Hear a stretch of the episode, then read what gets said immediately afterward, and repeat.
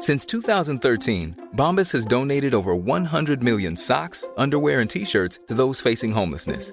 If we counted those on air, this ad would last over 1,157 days. But if we counted the time it takes to make a donation possible, it would take just a few clicks. Because every time you make a purchase, Bombas donates an item to someone who needs it. Go to bombas.com slash ACAST and use code ACAST for 20% off your first purchase. That's bombas.com slash ACAST, code ACAST. Ever catch yourself eating the same flavorless dinner three days in a row? Dreaming of something better? Well, HelloFresh is your guilt free dream come true, baby. It's me, Keke Palmer. Let's wake up those taste buds with hot, juicy pecan crusted chicken or garlic butter shrimp scampi. Mm. Hello Fresh. Stop dreaming of all the delicious possibilities and dig in at HelloFresh.com. Let's get this dinner party started.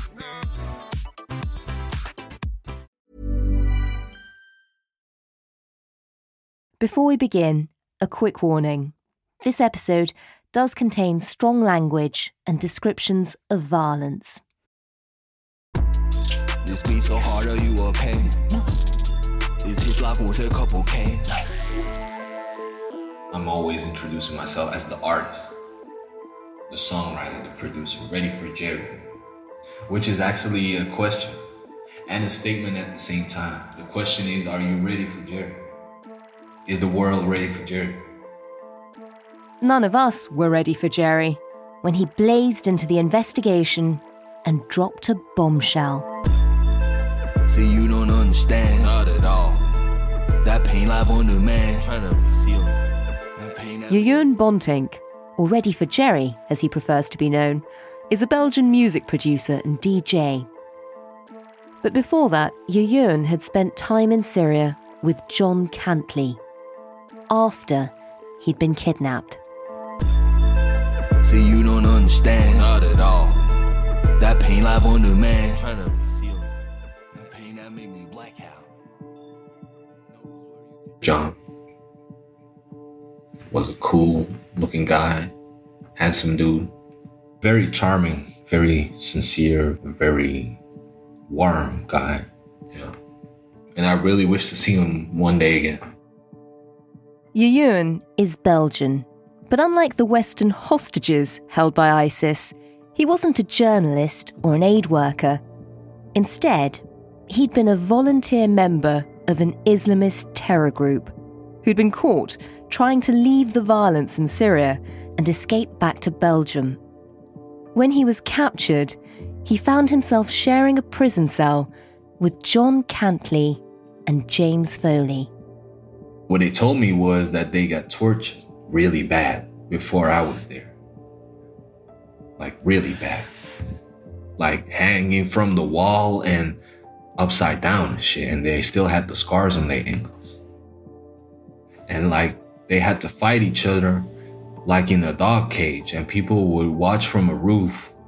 And if they wouldn't fight, they would be punished way more harder. We'll have more from you, Johan, on what was happening to John and James in captivity. But first, a reminder of how they got there. Last time, on Last Man Standing, They start shooting on the ground with the bullets, you know, with the Kalashnikov. He says, If you open your mouth again, I will kill you right now. And he says, We don't want you, we need these people. John Cantlie and James Foley were abducted by a group of armed jihadists.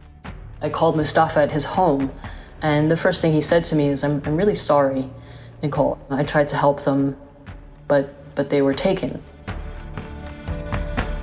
It was the last time that any of them saw John or James in the flesh.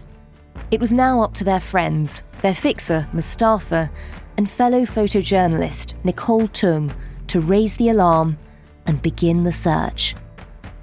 I think very quickly it was established that people were afraid to talk and afraid to disclose any information if they knew any about their whereabouts.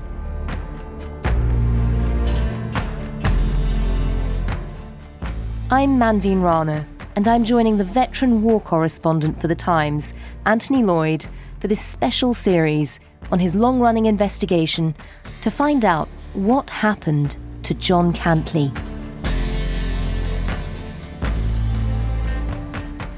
This is Last Man Standing from the Times and the Sunday Times, Episode 3 Missing.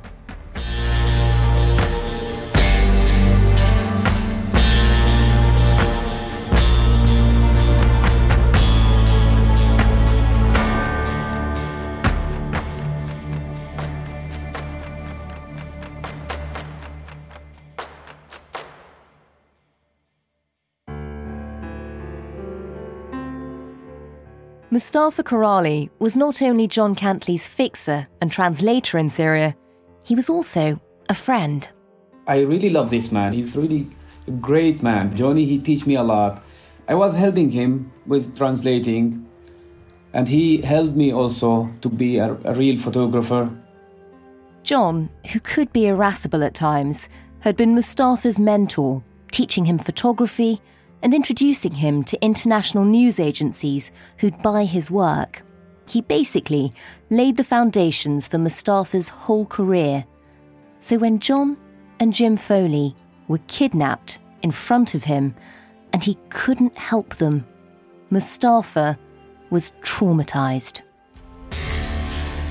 When he asked me to help and I, I couldn't help him until now, really every time thinking about this, because he helped me a lot, but I couldn't.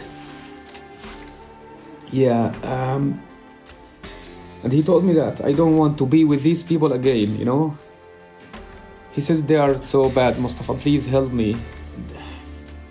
Yeah, I don't know.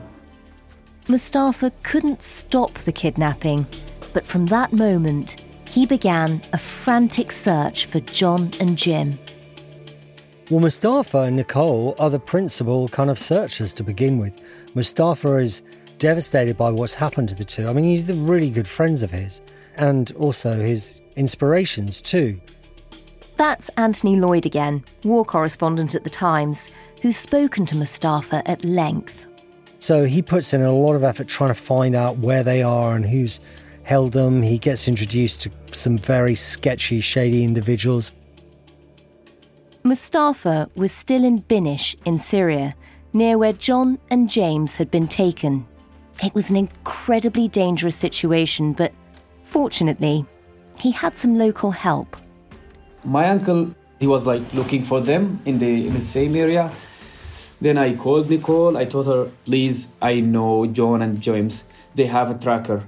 If the tracker is working, please let me know that. I actually remember it really clearly because it was just a weird situation to be in. That's Nicole Tung, who we heard last time. She's a photojournalist and an old friend of James Foley. She was in Turkey waiting for James and John to come over the border when they were kidnapped. So now she started coordinating the search from there. Mustafa was in Binish asking around and trying to find out you know, where they'd been taken. But in the meantime, I was contacting other journalists who were in Antakya at the time to try and rattle up some ideas, figure out what, what we could do and who we could speak to. And from there, it just became long chains of emails of back and forth, you know, contact this sheikh and or that fighter or this commander. In the end, it was a signal from the tracker that John and Jim were carrying that brought the first real breakthrough in the search.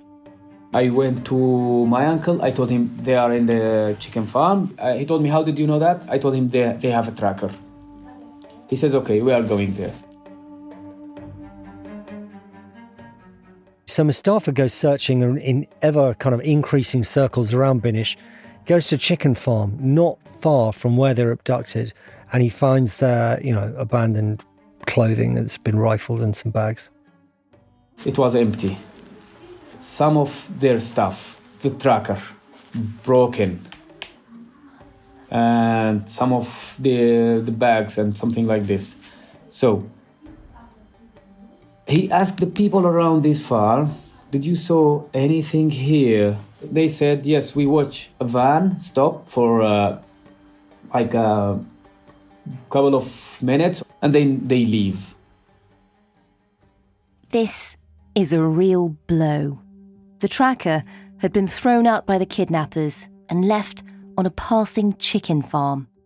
The search in Syria has hit a dead end. Meanwhile, as the news of the kidnapping spreads, more and more people join the hunt for John and Jim.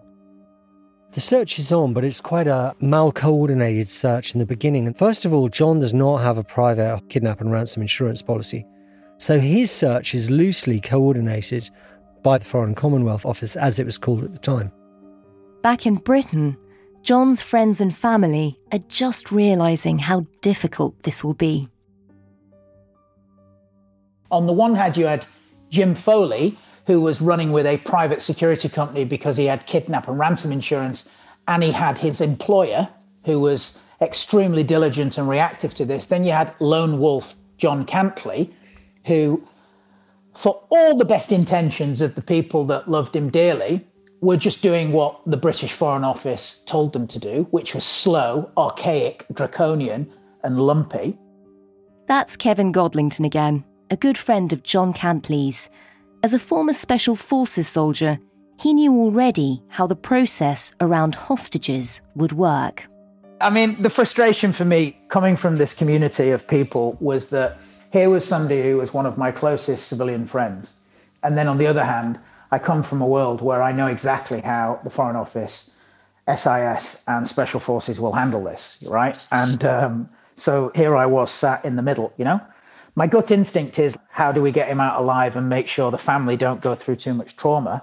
Because they're being lied to by the Foreign Office, and they were. You know, the kidnap and ransom team, they do their best, but it's like one person. I mean, people seem to watch movies and think there's a huge organization that runs behind the scenes for this. There isn't. Kevin, who'd helped John Cantlie prepare for his trip to Syria, was now helping John's girlfriend through the process. We colluded to work out what the best course of action is. And like any good, dutiful partner and wife, she followed the rules of the Foreign Office. She played fair. You know, she did exactly as she was told. The Foreign Office are telling her, you know, we have a plan, we know what we're doing, we're going to find a way through this. And of course, in the back of my mind, the whole time, I know there will be no path. They will not negotiate. There will be no escape strategy for John.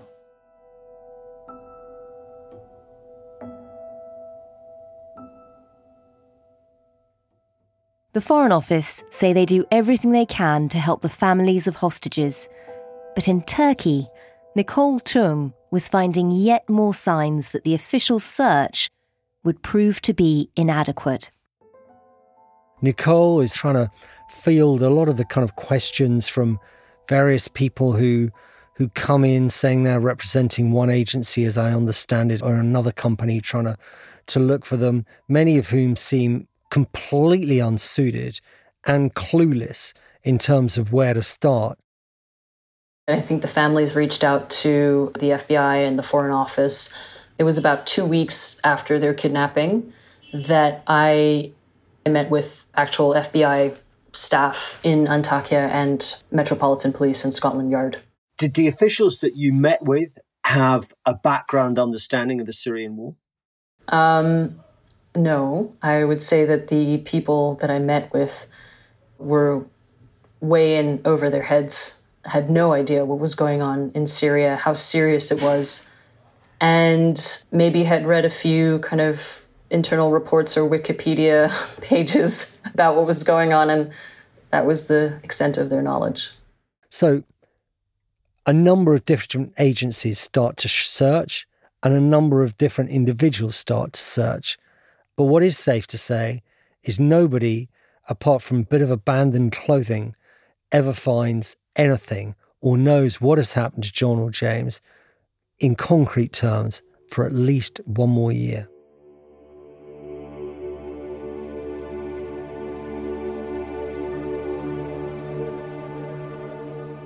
The trail goes cold. Nobody even knows if John and James are still alive. Until a year later, when fresh intelligence is brought to light. To find out how that happens and where John and Jim have been in the meantime, Anthony's investigation leads him to a man named Arthur. Arthur is the alias of a Danish former special forces hostage negotiator who was involved intensively in Syria trying to secure the release of Western hostages held there. So Arthur knows an awful lot Mm. about not just hostage policy, what went wrong, what went right, what it's like to deal with Islamic State. I've been in the security industry for 20 odd years, responding to crisis and security related incidents. Arthur uses an alias because of the risks of his job and the sort of people he has to deal with while trying to find hostages. There was always something really weird about the fact that John and James could disappear from the face of the planet from November until October, where we got the first whiff of who had them. Arthur had been hired to look for James Foley, and in October 2013, he suddenly had an intriguing lead. No one had really no idea about where people were. And it was not until we had this weird call out from Belgium where someone said to, to James' family, Hey, I, I, I might have an idea about where James is. I was asked to go and check this out. I mean, at that time, I had maybe interviewed 500 different people and nothing had come up. And all of a sudden, this weird case come up, and it was a wild shot. It was a bit wild. The new source was Jeroen Bontinck, the Belgian rapper and DJ known as Ready for Jerry, who you heard at the start. And at the time, Jeroen must have seemed like an unusual source. He was back in Belgium and behind bars. I go down there to Belgium and I meet Jeroen in prison because he was in prison. So first of all, Jeroen said, "This is this is what I know. We'll find out what Jeroen knew in just a moment.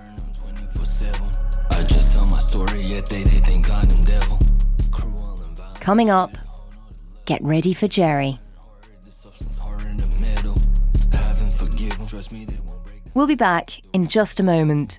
But if you're interested in this podcast, you might also want to try Stories of Our Times, the daily news podcast that brings together the best journalism from the Times and the Sunday Times. One story told in depth every day. You can find us wherever you find your podcasts.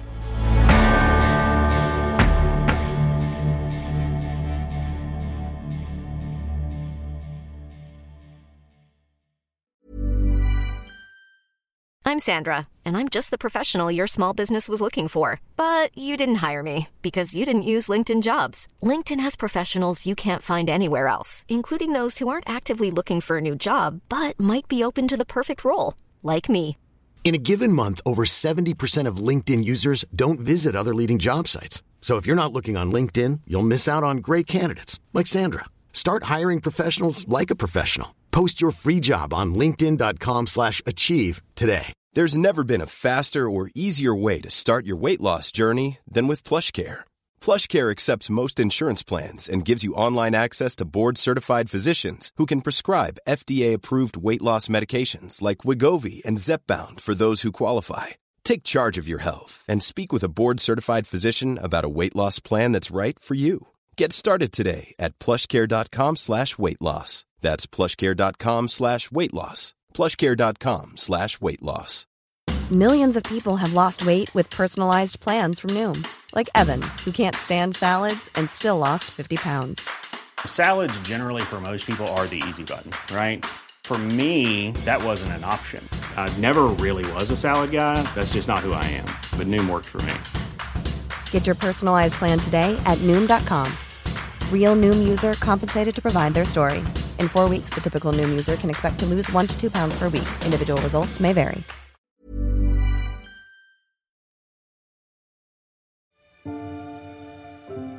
In the autumn of 2013, a year after John and Jim were kidnapped, there's finally a miraculous breakthrough. Jaw dropping information is revealed, pinpointing their location and who's holding them.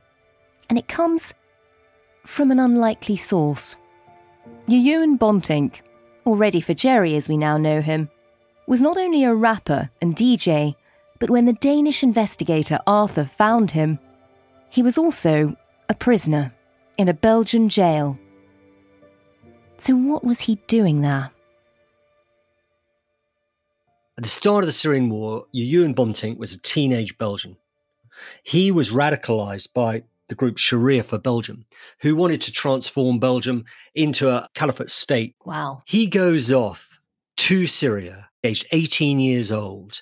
However, no sooner has Ewan arrived and sees the kind of day to day random cruelty and sort of killing and violence, he becomes disaffected. He wants to go home. Very quickly, he was imprisoned by Islamic State, ended up in jail. He manages to make it out in October 2013. Islamic State didn't approve of defectors, but after three months of jail and at times torture, they thought the Belgian had probably learnt his lesson. Ewan, by October 2013, is released by Islamic State. They want him to go back into service under arms for them, but in fact, he escapes to Turkey. When he arrives in Antwerp, he's promptly arrested by the authorities in Belgium, of course, on terror charges. They say you've gone off to Syria, you've participated in jihad, you've served in Islamic State, which he denies. He says he was trying to leave. So, having just escaped to prison in Syria, Ewan now finds himself behind bars in Belgium, where the authorities have a lot of questions for him. I was in prison in Belgium. They interrogated me to see what was going on. Is this a guy that we got to be afraid of, or is this a real victim? So they realized I was a real victim.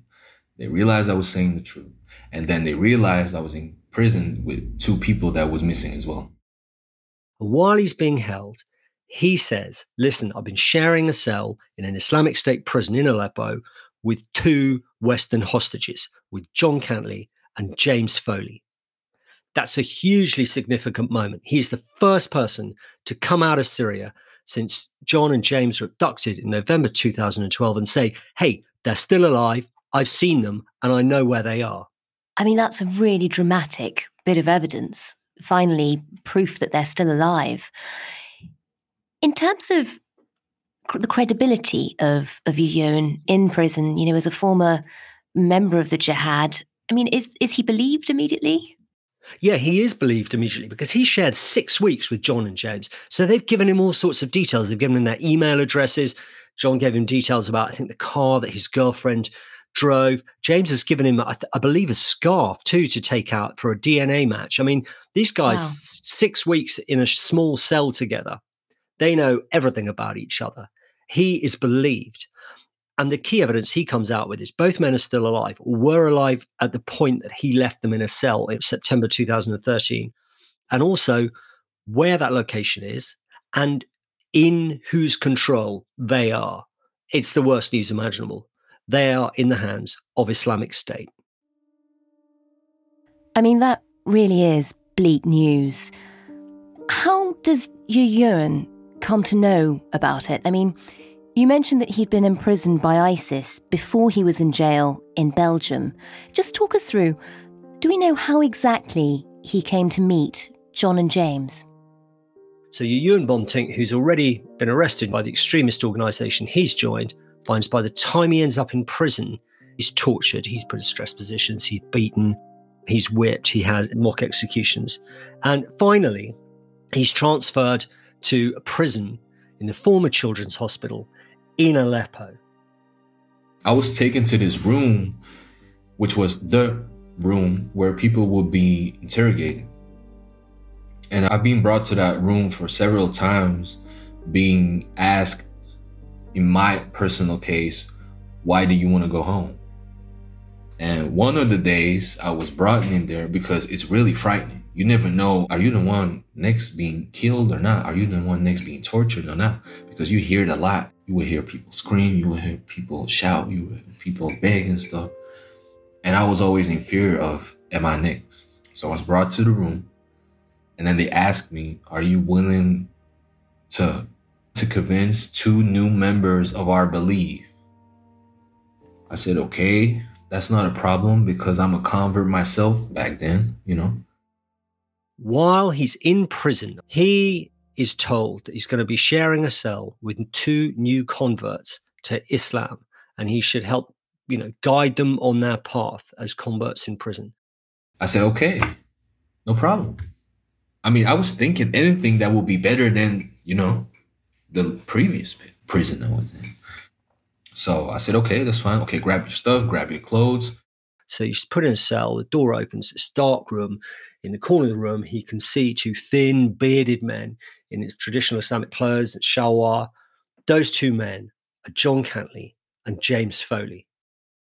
It was just an abandoned room with a small window. That was it. Gray, dark. And there they were when I came in, wearing Islamic clothes. I didn't know who they were. To me, they were just white people. The first white people I've seen in months. So, this is really significant. Not only are John Cantlie and James Foley alive, but we now know that at some point in that year since they've been held captive, they've also converted to Islam. And Yuyuan has now been appointed as their spiritual guide. Did he know how that conversion had happened? Did he know what had happened to them in the year since they were kidnapped? Yeah, he did. So they ended up being held by a foreign jihadi group who were absolutely connected to the first jihadi group that John had been held by just a few months earlier. Indeed, the jihadi group that got him the second time round are commanded by the brother of the jihadi group who got him the first time round. So, this is important. Remember, this is the second time that John Cantlie had been kidnapped that year. The earlier kidnapping had made him some enemies after he published details about the foreign jihadis who'd been involved. It had led to arrests back in Britain, and the commander of the group who'd held him had later been killed. And now, it seems John and James had been held by that commander's brother, who must have wanted revenge. John and James are held in Idlib for most of the time. They're later transferred to Aleppo. They had at least two escape attempts, once trying to pick the lock of their handcuffs with an improvised key they'd made, which which never really got anywhere. The second time when Jim managed to lure himself out of a window on a blanket and had a chance to get away, but was waiting for John, who was captured behind him, and Jim didn't then make his break for freedom because John had been taken. After both those times, they were they were tortured very badly by Islamic State members over a long period of time, including some of the so-called Beatles. What they told me was that they got tortured really bad before I was there. Like really bad. Like hanging from the wall and upside down and shit. And they still had the scars on their ankles. They had been waterboarded, very badly beaten, that they had been hung up and beaten, and I believe that they'd been electrocuted as well. And like they had to fight each other like in a dog cage, and people would watch from a roof. And if if they wouldn't fight, they would be punished way more harder than in the first place. And it's really terrifying because they didn't do nothing wrong. Don't punish a human being in that type of way. You're just a psychopath. Wow. Um, during this period, did they feel like their lives were in danger? Did they feel like they might be killed at any moment? I think by the time they got to Aleppo, there might have been a small kind of respite, but I can't describe strongly enough the conditions that they'd been in between getting kidnapped and arriving in Aleppo. For several months, they had been like appallingly tortured. And if you're tortured by a really merciless, sadistic group of men, then for sure you're going to fear that your life will be in danger every day. John made a comment to Yuyuan, words to the effect that I'm not ever sure that I will be allowed home. Now, it's a very sad comment to make. On one level, he kind of didn't believe he was ever going to get out of there.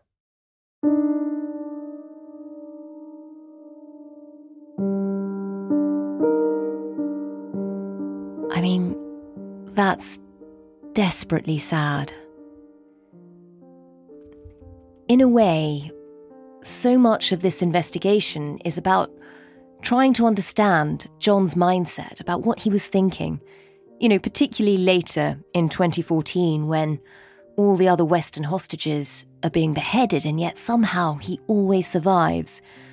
There is that lingering question that we keep coming back to in this series of just whether he turned, whether at some point John becomes sympathetic to ISIS. One thing we do know now is that at this point, in 2013, John and James have officially converted to Islam. And that's obviously quite an important development. I mean, Ewan was supposed to be their, their guide to the religion. He's supposed to be their spiritual counselor in a way. When you spoke to him, did he think they were serious about the conversion? Did he think John was genuinely interested in the religion? Ewan spoke a lot about this week. They had apparently converted to Islam. Now, to some extent, that was true. They were practicing praying and they were asking Ewan a lot about religion, a lot about the Islamic faith. However, you've got to put yourself in their shoes with this. When Ewan spoke to me, I said, Do you believe that that conversion was for real? And he said, Upon reflection, I do not believe it was for real to me, it was more like a not really sincere option that they had. It was the best option for them back then. But don't ask them to do the same thing as a free man because they won't. They might be interested, they might be respectful, but they won't do the same thing and live that certain lifestyle. That's what I've seen and realized. That was the only option anything to just get out or just get better, right? I believe if they'd had any other choice, they wouldn't have converted. What it seems is that James Foley came from a you know very strong Catholic family and was practicing. You know, J- James had spiritual faith. Converting allowed him the space to pray and allowed him to continue with spiritual communication in a way that wouldn't get him abused or beaten by the guards. That's point mm. number one. I think that's how it was for James. John, it allowed some sort of, as Ewan described it, reflection and just time to go into himself and think and some sort of privacy. You've also got to remember a couple of things. Converting to Islam would not save your life as a hostage. However, sometimes, depending on who the guards were looking after you, if you're a Muslim convert as a hostage, you got cut a tiny little bit more slack. You might get a little bit more food or a little less beating. Sometimes it depended on which guard group was looking after you. Now, if you're a hostage in long term captivity and you've been tortured over a protracted amount of time, and you work out that, you know, by converting to Islam, every now and then you get cut a tiny little bit more slack, it's part of your survival process. It's like I'm going to keep myself in slightly better condition here. I'm going to play to stay alive. I'm going to do what it takes. This could help me stay alive and get out of this situation. So there's all those component elements to that conversion. But ultimately, Ewan told me that he didn't think it was a real conversion. And when Ewan is thrown into this cell with them to go and guide them, is he supposed to be there monitoring them too? I mean, is he supposed to be going back and reporting on whether they've genuinely converted. He was also under a lot of pressure at the time. I think his engagement with the pair of them was different to really trying to just figure out, well, are they genuine converts or not? I mean, he said they wept a lot together, they discussed their likely fates. It seemed to be much more of a shared captives experience rather than, okay, I'm going to check if these two guys are really legit Muslims now or not while spending time with each other. Who are you? What's your name? Where are you from? What have you done in the past? If you're 24 7 with each other for weeks, then you started to get to know each other and you're starting to get a bond with each other and you're starting to become friends you start to p- play games and then you start to have conversations like if i get out i'm going to contact your family that was actually their demand instead of me because they realized i was getting out quicker than they was Jejoen did get out soon. ISIS released him from prison in Aleppo, and although he was jailed in Belgium for a while, he's now a free man, working as a rapper and a DJ. I think a lot of people will want to know how did that happen? Jejoen's had many, uh, you know, he's quite a young guy. He's had many incarnations. He wasn't born Muslim. He converted, I think, in 2011 came quickly under the thrall of Sharia for Belgium. Managed to escape, gets arrested himself in Belgium, put on terror charges. However, he becomes one of the key prosecution witnesses in a huge terror trial late in 2014 in which it's his testimony that helped send some of the founders of Sharia for Belgium to jail. And for his cooperation, he got a suspended sentence. I think it was 40 months. So he didn't end up getting sentenced to prison. And he's now reincarnated himself. He's a DJ in Belgium under the handle Ready for Jerry with a question mark, as he told me. Jejoen still takes every opportunity to talk about the two men he once shared a cell with. Jim and John. They became really good friends. He spoke of them with affection of something shared in adversity. It's just such a warm feeling. The fact that we all were there for each other, listening to each other, respecting each other, that's something that I'll never forget. And just the fact that they were so good people, great men, they could have achieved great things which they already did in their previous life before they got in prison. That's something that I'll never forget because they're still heroes to me.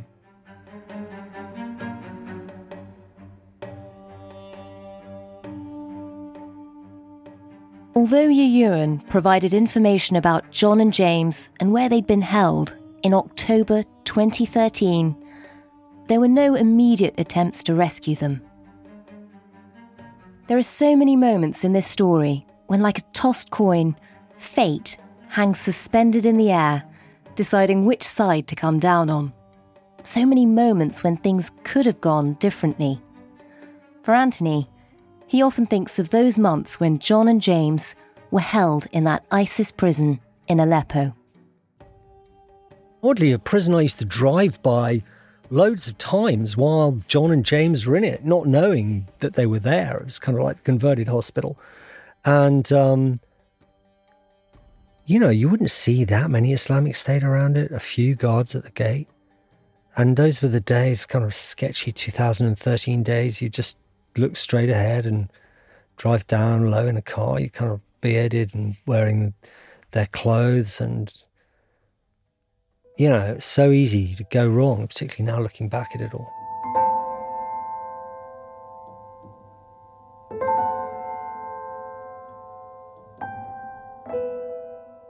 So Jejoen is back in Belgium. John and Jim are still being held by ISIS somewhere in Syria. In the meantime, you're still going back, you're still covering the conflict, you're still going in and out of the country. What's happening to you? Now, during this time in 2013, I've been working quite a lot still in Aleppo at the peak of the barrel bombing campaign there by this uh, Assad regime against rebel held areas there, most of the casualties being civilian. I just completed in May 2014 some work in Aleppo, and I was traveling north back home exactly, you know, the same sort of direction as John and James had two years earlier. And I should have headed straight for the border, but, you know, then I made my mistake too. I insisted to my team that it was a good idea to overnight in this town and pick up slightly dusty communications with a rebel commander with whom we'd lost contact for a kind of year before leaving the next day. We all make mistakes. That was my mistake. The next day, all four of the people in my team, me too, were ourselves kidnapped. That's coming up next time in episode 4. Last Man Standing is a Stories of Our Times production for The Times and The Sunday Times. This series is based on an investigation and interviews conducted by Anthony Lloyd, war correspondent at The Times. It's co presented and executive produced by me, Manveen Rana. The lead producer is Poppy Damon. The producer is Matthew Wareham. Story editing is by Joe Sykes at Samizdat Audio. Sound design and original music is by Tom Birchall. And the executive producer of Stories of Our Times is Kate Ford.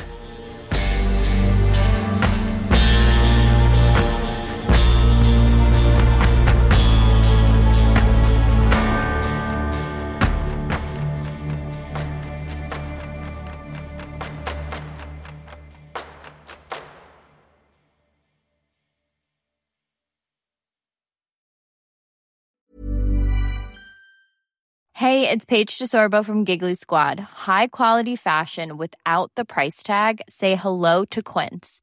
I'm snagging high-end essentials like cozy cashmere sweaters, sleek leather jackets, fine jewelry, and so much more. With Quince being 50 to 80% less than similar brands. And they partner with factories that prioritize safe, ethical, and responsible manufacturing. I love that. Luxury quality within reach. Go to quince.com slash style to get free shipping and 365 day returns on your next order. Quince.com slash style. Even when we're on a budget, we still deserve nice things. Quince is a place to scoop up stunning high end goods for 50 to 80% less than similar brands. They have buttery soft cashmere sweaters starting at $50, luxurious Italian leather bags, and so much more. Plus, Quince only works with factories that use safe, ethical, and responsible manufacturing. Get the high-end goods you'll love without the high price tag with Quince. Go to quince.com/style for free shipping and 365-day returns.